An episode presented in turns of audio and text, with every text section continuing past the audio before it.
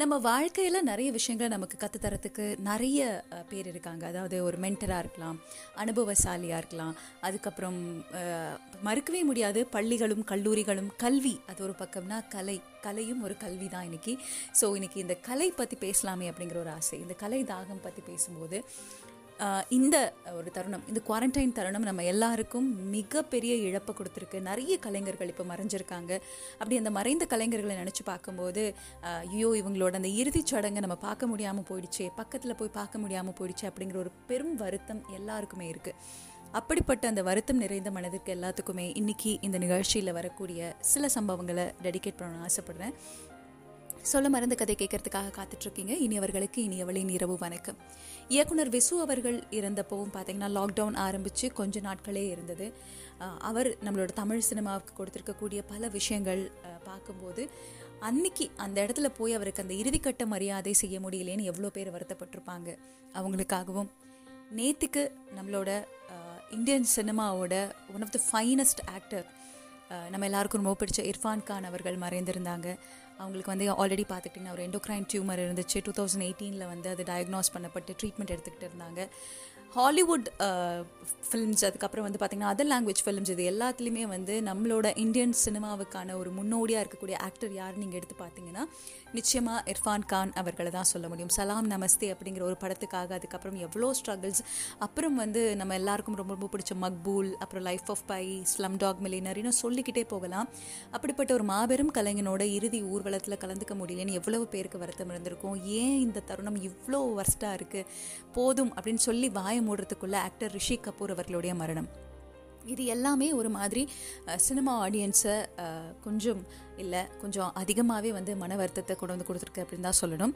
இவங்க எல்லாருக்கும் நேரில் போய் அஞ்சலி செலுத்த முடியாத காரணத்தினால தவிச்சிட்டு இருக்கக்கூடிய ஒவ்வொரு ஃபேன் ஒவ்வொரு ஆடியன்ஸ் ஒவ்வொரு திரை பிரபலங்கள் திரைக்கலைஞர்கள் யாராக இருந்தாலும் சரி அவங்க எல்லார் சார்பாகவும் மனதார நினைவஞ்சலியை இந்த நேரத்தில் தெரிவிச்சுக்கிறோம். ரெஸ்ட் இன் பீஸ் அப்படின்னு தான் சொல்லணும். எல்லாருக்கும் மறுமுறை இரவு வணக்கம். இன்றைக்கி நிகழ்ச்சியில் எதை பற்றி பேச போகிறோம் அப்படின்னு கேட்டிங்கன்னா இர்ஃபான் கான் அவர்களுடைய நிறைய படங்கள் இருக்குது லஞ்ச் பாக்ஸ் அப்படிங்கிற ஒரு திரைப்படத்தை பற்றி இன்றைக்கி நம்மளோட நிகழ்ச்சியில் நிறையவே பேசலாம் அப்படிங்கிற ஒரு ஆசை. ஸ்டேட்யூன் சொல்ல மருந்து கதையை கேட்கறதுக்காக காத்துட்ருக்கீங்க. சொல்ல மருந்து கதைக்கு நீங்கள் மெயில் அனுப்பணும்னு ஆசைப்பட்டீங்கன்னா Toshila at hello FM dot எனக்கு மெயில் பண்ணலாம். டோஷி டாக்ஸ் இன்ஸ்டாகிராம் ஐடி டோஷிலானோட ஃபேஸ்புக் பேஜ் ஸ்டேட்யூன் சொல்ல மறந்த கதை கேட்டுட்டு இருக்கீங்க ஆன் ஹலோ எஃப்எம் நூற்றி ஆறு புள்ளி நாலு டோஷிலா பேசிகிட்டு இருக்கேன் இன்னைக்கு லஞ்ச் பாக்ஸ் திரைப்படம் பற்றி பேச போகிறோன்னு சொல்லியிருந்தேன். லஞ்ச் பாக்ஸ் திரைப்படம் பற்றி சொல்கிறதுக்கு முன்னாடி மறைந்த நடிகர் இர்ஃபான் கான் அவர்களுடைய இந்த இழப்பு அது மிக பெரும் இழப்பு இந்திய சினிமாவே எல்லாரும் திரும்பி பார்க்க வைக்கக்கூடிய அழகழகான படங்களை கொடுத்துருக்காரு. அது ஹாலிவுட் ஃபிலிம்ஸ் அப்படின்னு அசோசியேட் ஆன one of the finest actor எல்லாருக்கும் தெரிந்த ஒரு நடிகர் நிச்சயமாக இர்ஃபான் கான் அவர்கள் தான் இர்ஃபான் கான் அவர்களை பற்றி சொல்லணும் அப்படின்னு பார்த்துக்கிட்டிங்கன்னா தமிழ் படம்னு எடுத்துக்கிட்டா தமிழ் படம் மலையாள படம்னு எடுத்துக்கிட்டா மலையாள படம் ஹாலிவுட் படம் எடுத்துக்கிட்டா ஹாலிவுட் படம்னு சொல்லிட்டு உலக சினிமான்னு எடுத்துக்கிட்டா உலக சினிமான்னு நம்ம எல்லாருக்கும் ஒரு படம் முத்தாய்ப்பாக கொடுத்துருக்காரு. நிறைய பேருக்கு எல்லா லாங்குவேஜ்லையும் படம் பார்த்து பழக்கப்பட்டிருக்க மாட்டாங்க. பட் இந்த ஒரு ஃபிலிம் சொன்னால் எல்லாருமே பார்த்துருப்பாங்க. ஏன்னா ஆஸ்கரை அள்ளி தந்த படம் ஸ்லம் டாக் மில்லியனர் நம்ம எல்லாருக்கும் ரொம்ப ரொம்ப பிடிச்ச இர்ஃபான் கான் அவர்களுடைய நடிப்பு அந்த திரைப்படத்தில் மறக்க மாட்டோம். ஸோ அதெல்லாம் பற்றி பேசிகிட்டு இருக்கும்போது அவரோட வாழ்க்கை பயணத்தோடு சேர்த்து லஞ்ச் பாக்ஸ் திரைப்படம் பற்றி நம்மளோட நிகழ்ச்சியை நான் ஏற்கனவே சொல்லியிருக்கேன்.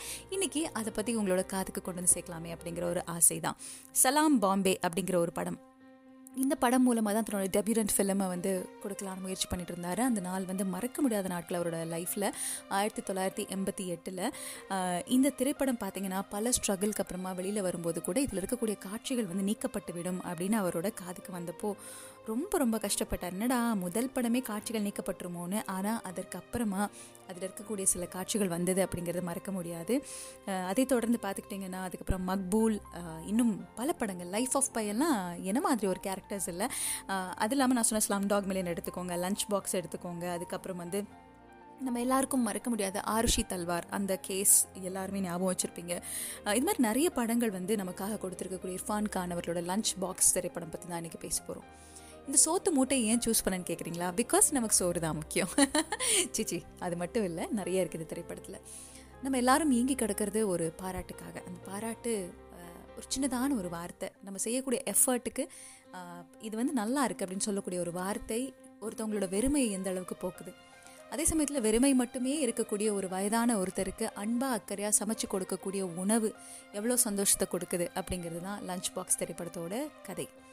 வயசில் ஓரளவுக்கு ஒரு முப்பது முப்பத்தஞ்சு இருக்கக்கூடிய ஒரு ஃபேமிலி உமனுக்கு ஒரு அறுபது வயசு ஆள் மேலே வரக்கூடிய பார்க்காத காதல். இங்கேயும் நலம் நலமறிய ஆவல். ஆனால் அது லஞ்ச் பாக்ஸ் மூலமாக சின்ன சின்ன துண்டுச்சீட்டு மூலமாக சொல்ல மருந்து கதை கேட்டுட்ருக்கீங்க. ஆன் ஹலோ எஃப்எம் நூற்றி ஆறு புள்ளி நாலு டோஷிலா பேசிகிட்டு இருக்கேன் ஸ்டேட்யூன்ட் சொல்ல மருந்து கதை கேட்டுட்ருக்கீங்க. ஆன் ஹலோ எஃப்எம் நூற்றி ஆறு புள்ளி நாலு டோஷிலா பேசிகிட்டு இருக்கேன் ஒரு கவர்மெண்ட் எம்ப்ளாயி அதுவும் நல்ல ஒரு சீனியர் மோஸ்ட் கவர்மெண்ட் எம்ப்ளாயி பாருங்களேன். நிறைய பேருக்கு நிறைய இன்ஸ்பிரேஷனாக இருப்பாங்க. இன்னொன்று அவங்கக்கிட்ட கொஞ்சம் தனிமை தெரிஞ்சோ தெரியாமலோ நாம் அவங்கள தனிமைப்படுத்தி வச்சுருப்போம். ரொம்ப அறிவாளி ரொம்ப தெரிஞ்சவங்க அப்படின்னாலே ஒரு மரியாதையை கொஞ்சம் ஓவராக கொடுத்து அவங்க தனிமைப்படுத்தப்பட்டதுனால எல்லாருக்கிட்டையும் அவங்களுக்கு பேசுகிறது வந்து ரொம்ப ரொம்ப சிரமமாக இருக்கும். கண்ணிலே பதில் சொல்லுவாங்க ரொம்ப அதிகம் பேச மாட்டாங்க. தனக்கு ஒரு ஜூனியர் வந்தால் கூட அவங்களை எப்படி ட்ரீட் பண்ணணும்னு தெரியாது. அதுவும் தனியாகவே வாழ்ந்துட்டு இருக்கக்கூடிய மனுஷனுக்கு இதெல்லாம் எப்படி தெரியும் சொல்லுங்கள் தெரியறதுக்கு வாய்ப்புகள் ரொம்ப ரொம்ப குறைவு தான் அப்படிப்பட்ட ஒரு ஸ்ட்ரிக்ட் ஆஃபீஸர் ஒரு கவர்மெண்ட்டில் வேலை செய்யக்கூடிய ஆஃபீஸர் சீக்கிரம் ரிட்டையர் ஆகக்கூடிய ஒரு ஆஃபீஸர் நம்மளோட இர்ஃபான் கான் அவர்கள். இந்த பக்கம். ஒரு பரபரப்பான ஃப்ளாட்டு அதாவது பார்த்தீங்கன்னா எப்போவுமே வந்து ஏதாவது ஒன்று சமைச்சிக்கிட்டே விசில் சத்தம் கேட்டுக்கிட்டே கடுகு தாளிச்சுக்கிட்டு அதை பொறிச்சிக்கிட்டு இதை பொறிச்சிக்கிட்டு குழந்தைங்களை ஸ்கூலுக்கு அனுப்பிச்சிட்டு இருக்கக்கூடிய ஒரு பரபரப்பான ஃப்ளாட் நம்ம வீட்டிலலாம் அந்த பக்கத்து வீட்டு ஆண்டிங்கெல்லாம் இருப்பாங்க இல்லையா? பக்கத்து வீட்டில் நம்ம நெய்பர்ஸ்குள்ளே நிறைய பரிமாற்றங்கள் இருக்கும். முன்னெல்லாம் வந்து இந்த ஒரு ஜன்னலுக்குள்ளே வந்து எவ்வளவு பரிமாற்றங்கள் நடக்கும்? காஃபி பொடி சக்கரை பொடி கடுகு அது உப்பு இது பச்சை மிளகா தக்காளின்னு இப்போது திரும்ப குவாரண்டைன் காலத்துலேயும் அது நடக்குது. வெள்ளம் வந்தப்பவும் அது நடந்துச்சு. ஷேரிங் இஸ் கேரிங் அப்படிங்கிற மாதிரி ஒரு பிஸியஸ்ட் மும்பை அப்பார்ட்மெண்ட் அந்த அப்பார்ட்மெண்ட்டில் மேல் வீட்டு ஆண்டிக்கிட்ட புது புது ரெசிபி எல்லாம் கேட்டு சமைச்சு தன்னோட கணவனுக்காக ஆசையாக லஞ்ச் பாக்ஸில் போட்டு கொடுக்கக்கூடிய ஒரு மனைவி. ஆனால் அந்த மனைவிக்கு ஒரு நாளும் இவ்வளோ எஃபர்ட் எடுத்ததுக்கான சாப்பாடு நல்லா இருந்துச்சு. நீ ரொம்ப நல்லா குக் பண்ணியிருக்க அப்படின்னு கண்களை பார்த்து பதில் சொல்ல முடியாத ஒரு கணவன் பதில் சொல்லாத ஒரு கணவன் கொஞ்சம் ரூடான ஒரு கணவன் தான். உள்ளே வந்தாலே மனைவியோட முகத்தை கூட பார்க்காம நேராக உள்ளே போகக்கூடியவங்களும் லஞ்சில் என்ன வச்சேன்னு தெரியாத அளவுக்கு சாப்பிட்டு தொலைக்கிற ஒரு மனுஷன். ஆனால் அவருக்கு ஆசையாக சமைக்கக்கூடிய ஒரு மனைவி. இப்போது இந்த பக்கம் முப்பத்தஞ்சு வருஷத்தில் வெறுமையே வாழ்க்கைன்னு வாழ்ந்துட்டு இருக்கக்கூடிய இர்ஃபான் கணவர்களுக்கும் இந்த பக்கம் அந்த பிஸியஸ்ட் ஃப்ளாட்டில் கண்டும் காணாத இருக்கக்கூடிய ஒரு கணவன் கூட வாழ்ந்துட்டுருக்கக்கூடிய நிம்ரத் கவுர் அவர்களுக்கும் எப்படி இரண்டு பேருக்குமான ஒரு கனெக்ஷன் ஏற்பட்டுச்சு? இவங்க இரண்டு பேரும் பார்க்காம எப்படி பார்த்துக்கிட்டாங்க? அப்படிங்கிறது தான் லஞ்ச் பாக்ஸ் சொல்ல மருந்து கதை கேட்டுட்ருக்கீங்க ஆன் ஹலோ எஃப்எம் நூற்றி ஆறு புள்ளி நாலு டோஷிலா பேசிகிட்டு இருக்கேன் ஸ்டேடியூட்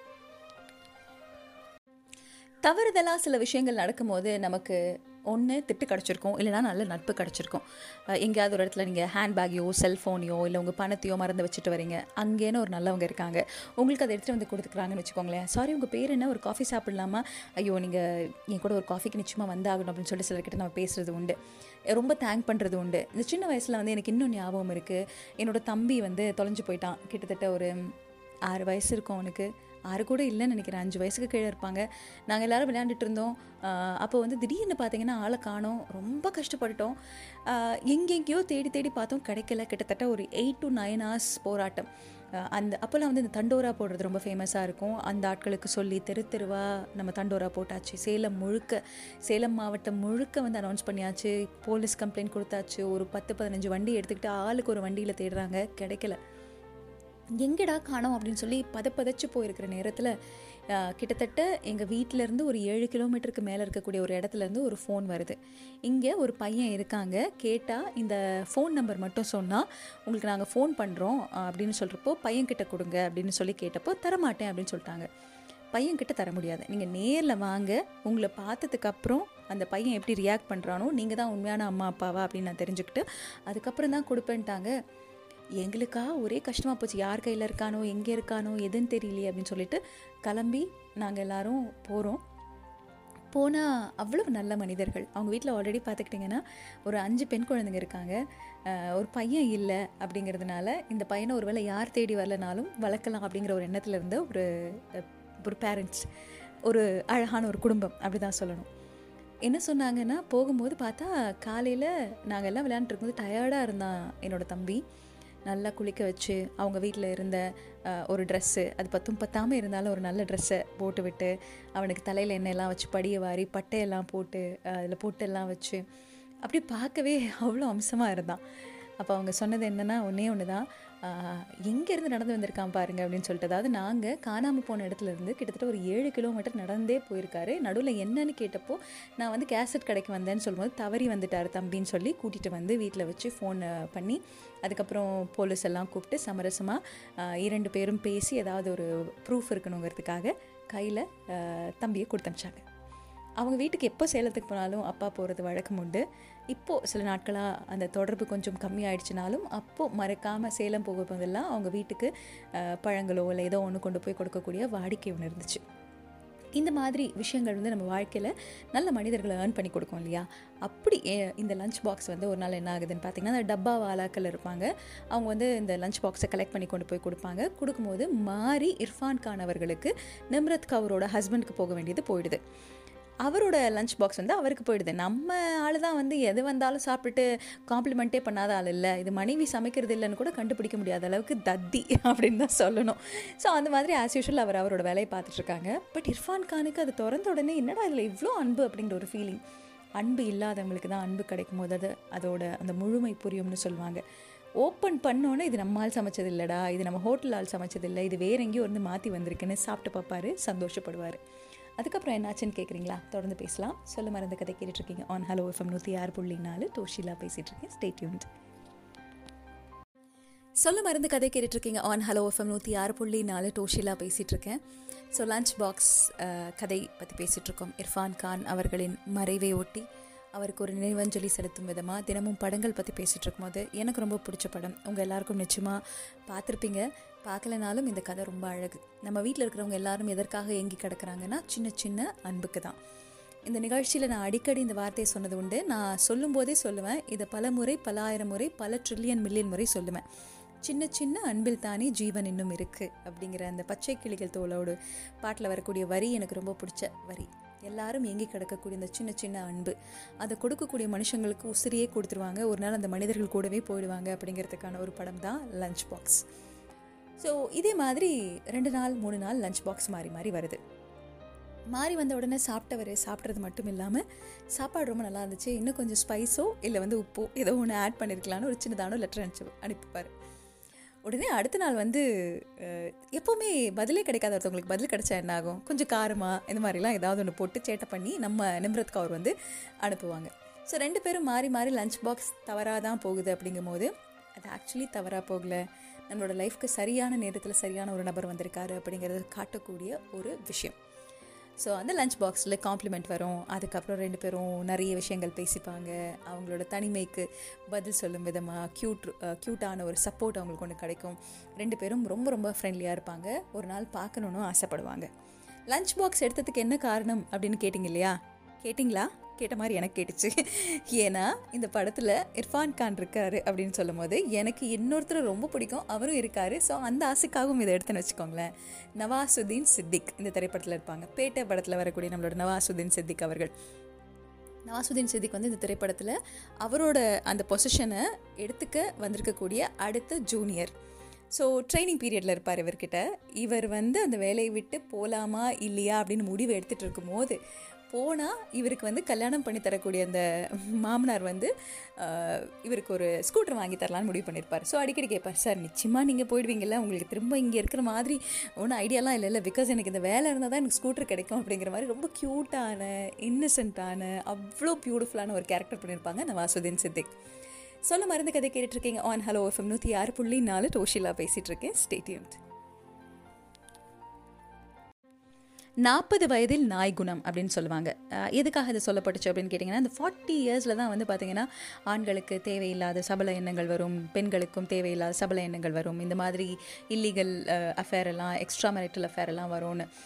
இதுக்காக இந்த பழமொழி அப்படி ஓவராக நான் வந்து ஒத்துக்கவும் மாட்டேன்னு வச்சுக்கோங்களேன். இந்த எக்ஸ்ட்ரா மேரிட்டல் அஃபேருக்குள்ளே நிறைய விஷயங்கள் பேசுகிறதுக்கு இருக்குது ஏன்னா ஒரு வீட்டில் ஒரு வெறுமை உண்டாக உண்டாக நமக்கு ஈர்க்கப்படக்கூடிய நிறைய விஷயங்கள் நமக்கு பிடிச்சி போகுது. இது நிறைய தமிழ் படங்களில் காமிச்சிருப்பாங்க. பச்சை கிளி முத்துச்சரத்துலேருந்து ஆரம்பித்து எவ்வளோ படங்களில் காமிச்சிருப்பாங்க. ஒரு சரியான கான்வர்சேஷன் ஒரு சரியான புரிதல் ஒரு அன்பை கொடுக்காத இடத்துல புதுசாக ஏதாவது ஒரு தகராறு வரும்னு.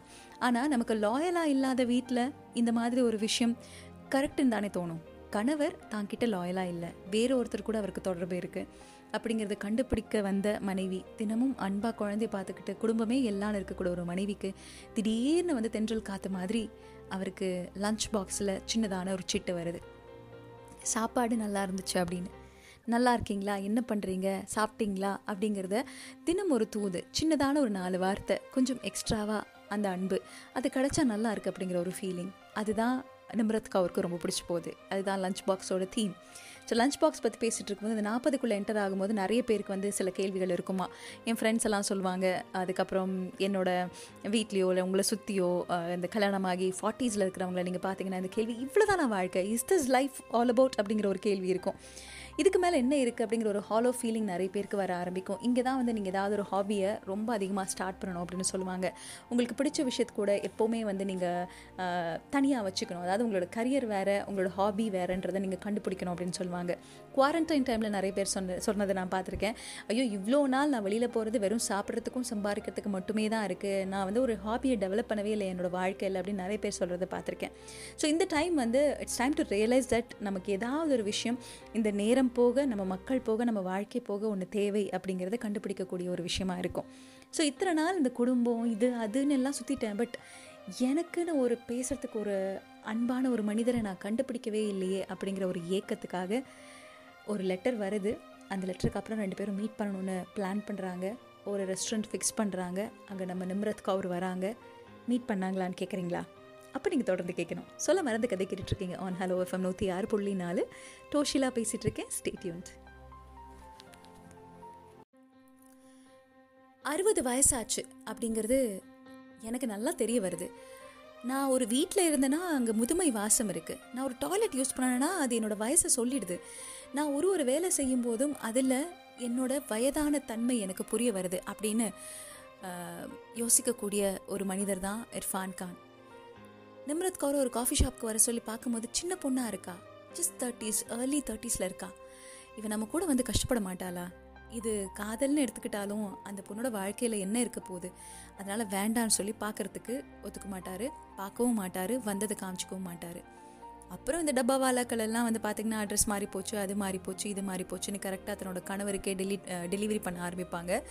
ஸோ அப்போது வந்து இவங்க ரெண்டு பேருக்குமான தொடர்பு கட் ஆகிடும் அதுக்கப்புறம் வந்து நவாசுதீன் சித்திக் வேற ஜாப்க்கு காத்துட்ருப்பாங்க. இவர் வேறு ரிசைன் பண்ணி வேறு ஊருக்கு போகணும். இப்போ என்ன ஆக போகுது? நம்ம நெயில் பைட்டிங் மூமெண்ட் வரும்போது தான் நம்மளோட இர்ஃபான் கான் இதையெல்லாம் தாண்டி அன்பு தான் தேவை அப்படிங்கிறது அந்த பொண்ணுக்கு புரியுது அப்படின்னு எங்கேயோ ஒன்று ரியலைஸ் பண்ணதுக்கப்புறம் நல்ல ட்ரிம் எல்லாம் பண்ணி ஸ்மார்ட்டாக அந்த டப்பாவால் தேடி போய் எங்கேருந்து இந்த டப்பா வந்துச்சு? எந்த ட்ரெயின் மூலமாக வந்துச்சு? யார் போய் எடுக்கிறா? எல்லாத்தையும் தேடி அட்ரஸை கண்டுபிடிச்சி ஒரு நாள் போயிட்டு காலிங் பெல் அடிப்பார் இருப்பாருங்க ரெடியாக இருப்பாங்க. நீங்கள் என்ன நினச்சிங்க? என்னைக்கிடா அழைப்பு வரும் ஓடிவிடலாம் என்று காத்து கொண்டிருக்கக்கூடிய மனிதர்கள் இங்கே எவ்வளோ பேர் இருக்காங்க. இதை நான் சொல்லும்போது நீங்கள் உடனே தவறாக நினைக்க வேண்டாம். அன்புக்கான அழைப்பு. நமக்கு ஒரு இடத்துல ரொம்ப ஸ்ட்ரெஸ் பண்ணி டிப்ரெஷனில் இருக்கும்போது ஒன்றுமே கிடைக்காம என்னடா வாழ்க்கை இது? அப்படின்னு அப்படி காத்து கிடக்கும் போது நமக்கு கிடைக்கக்கூடிய அன்பை யாருமே கைவிட்டுற மாட்டோம். பிடிச்சி கிளம்பணுன்னு தான் வெயிட் பண்ணுவோம். அப்படி ஆல்ரெடி வெயிட் பண்ணிட்டு இருக்கக்கூடியவங்க தான் அவங்க. அந்த அன்பை பார்த்த உடனே தன்னோட பொண்ணை கூட்டிகிட்டு கிளம்பி போயிடுறாங்க. இதுதான் லஞ்ச் பாக்ஸ் திரைப்படத்தோட கதை. இர்ஃபான் கான் அவர்களுடைய மறைவை ஒட்டி அவரோட திரைப்படம் ஒன்று உங்கள் காதுக்கு கொண்டு வந்து சேர்க்கணும்னு ஆசைப்பட்டேன். சொல்ல மருந்து கதை கேட்டுட்ருக்கீங்க ஆன் ஹலோ எஃப்எம் நூற்றி ஆறு புள்ளி நாலு. டோஷிலா பேசிகிட்டு இருக்கேன். ஸ்டேட்யூன்ட் சொல்ல மறந்த கதை கேட்டுட்ருக்கீங்க ஆன் ஹலோ எஃப்எம் நூற்றி ஆறு புள்ளி நாலு டோஷிலா பேசிகிட்டு இருக்கேன் இர்ஃபான் கான் அவர்களோட படங்கள் பற்றி நம்ம பேசும்போது Bharat Lokesh message அனுப்பிச்சிருக்காரு. A show on Irrfan Khan அப்படின்னு. எஸ் இன்னைக்கு அவரை பற்றி தான் பேசுகிறோம் பட் இது போதாது. எனக்கும் பற்றின மாதிரி ஒரு ஃபீலிங் இல்லை. நிறைய பேசுகிறதுக்கு இருக்குது ஏன்னா நம்மளோட தமிழ் சினிமா அதுக்கப்புறம் நம்மளோட பாலிவுட் சினிமா இப்படி எல்லாருக்குமான ஒரு படமாக ஸ்லம் டாக் மில்லர் மட்டும் அவர் கொடுக்கல. இந்தியன் சினிமாவுக்காகவே வந்து அதர் லாங்குவேஜஸில் நிறைய படங்கள் அப்படி எல்லாரும் இர்ஃபான் கான் இர்ஃபான் கான் அப்படின்னு சொல்கிற அளவுக்கு ஒரு அறிமுகம் தந்த ஒரு நடிகர் வந்து நிச்சயமாக அவராக தான் இருக்க முடியும். அந்த வகையில் லைஃப் ஆஃப் பை ஆகட்டும் அவரோட சலாம் பாம்பேக்கு அப்புறம் அவரோட லைஃப்பில் இருந்த மிக பெரிய ஸ்ட்ரகிள் அதுக்கப்புறம் மக்பூல் இன்னும் பல படங்கள் கிடைத்ததாகட்டும். அதுக்கப்புறம் நான் சொன்ன மாதிரி தல்வார் எவ்வளோ படங்கள் இருக்குது சொல்லிக்கிட்டே போகலாம் நான் கூட இப்போ எக்ஸ்ப்ளோர் பண்ணிக்கிட்டு இருக்கேன் அவரை பற்றி நிறைய. நீங்கள் சொல்லியிருந்தீங்க உங்களோட மெயிலில் அவரோட படம் நான் அதிகமாக பார்த்தது இல்லைன்னு நான் ஒரு சில படங்கள் பார்த்துருக்கேன். சொல்கிற மாதிரி finest actor of Indian cinema அவருக்காகவே இந்த நிகழ்ச்சியை டெடிகேட் பண்ணணும்னு ஆசைப்பட்டேன். ஏன்னா அவரோட இறுதி அஞ்சலியில் கலந்துக்க முடியலன்னு ஃபீல் பண்ணக்கூடிய எவ்வளோ ஆடியன்ஸ் இருக்காங்க உலகத்துலேருந்து அதெல்லாம் தாண்டி அவர் ஏற்கனவே வந்து ஒரு ஒரு கோட் ஒன்று சொல்லியிருப்பார். நம்ம வந்து எவ்வளோ மக்களையும் எவ்வளோ அன்பையும் சம்பாரிச்சிருக்கிறோம். இந்த மெட்டீரியலிஸ்டிக் திங்ஸை தாண்டி அப்படின்னு சொல்லி. ஸோ அதுதான் அவருக்கு பெரிய சந்தோஷம்னு. ஸோ இந்த இறுதி அஞ்சலியில் கலந்துக்க முடியல நிறைய கூட்டம் இல்லை அப்படிங்கிறதுலாம் இல்லை. இவ்வளோ பேர் போக முடியல அப்படிங்கிற அந்த ஏக்கமே அதுதான் மிகப்பெரிய அன்பு. அந்த அன்பை நிகழ்ச்சி மூலமாக கொண்டு வந்து சேர்க்கணும் அப்படிங்கிறதுக்காக தான் அவருக்கு ஒரு ட்ரிபியூட் கொடுக்கணுங்கிறதுக்காக தான் இன்றைக்கி அவரோட லஞ்ச் பாக்ஸ் படத்தை ஒட்டி வாழ்க்கை கதைகளை நிறைய பேசுகிறோம் வரக்கூடிய நிகழ்ச்சிகளில் மக்பூல் கூட ரொம்ப நல்லாயிருக்கும் அந்த திரைப்படம் பற்றியும் நான் பேசுகிறேன் அதுக்கப்புறம் நீங்கள் வந்து தப்பாடு படம் பற்றி பேச சொல்லியிருந்தீங்க. தப்பாடு படம் பற்றி நான் எடுத்து வச்சுருந்தேன் ஆல்ரெடி அடுத்து நம்ம பேசணும். ஏன்னா இன்றைக்கி வந்து verbal abuse and physical abuse ரொம்ப யதார்த்தமாக டீல் பண்ணுறாங்க இது என்ன ஒரு அடிதானே இது என்ன ஒரு திட்டுதானன்ட்டு போடுறாங்க பட் அது எவ்வளோ பெரிய இம்பாக்ட் ஒருத்தவங்களோட மனசில் ஏற்படுத்துறது அப்படிங்கிறது நிறைய பேர் புரிஞ்சுக்கிறது இல்லை. Thank you for suggesting Bharath and நீங்கள் சொன்ன படங்கள் நிறைய இருக்குது அதெல்லாம் வரக்கூடிய நிகழ்ச்சிகளில் வரும். அனப்ரீஸ் yesterday show was fantastic everybody should have some self restrictions while using social medias அப்படின்னு சொல்லியிருக்காங்க. தேங்க்யூ ஆனா விக்ருதி திரைப்படம் பற்றி நேற்று பேசணும் மஸ்ட் வாட்ச் எல்லாரும் நிச்சயமாக பாருங்கள் இதே மாதிரி கதைகளை உங்களோட காதுகளுக்கு கொண்டு வந்து சேர்க்குறேன். It's time to dream good night and sleep tight bye bye from Toshila அடுத்து ராக்கோழி விஷ்ணு காத்துட்ருக்காங்க உங்களோட ஃபீட்பேக் அண்ட் சஜஷன்ஸ் இது எல்லாத்தையுமே டோஷி டாக்ஸ் இன்ஸ்டாகிராம் ஐடி டோஷிலா என்னோட ஃபேஸ்புக் பேஜ் அதுக்கப்புறம் டிஓஎஸ்ஹெச்ஐஎல்ஏ டோஷிலா at hello FM dot IN இது என்னோட மெயில் ஐடி ஓகேங்களா மறக்காமல் அனுப்பிச்சி வச்சிருங்க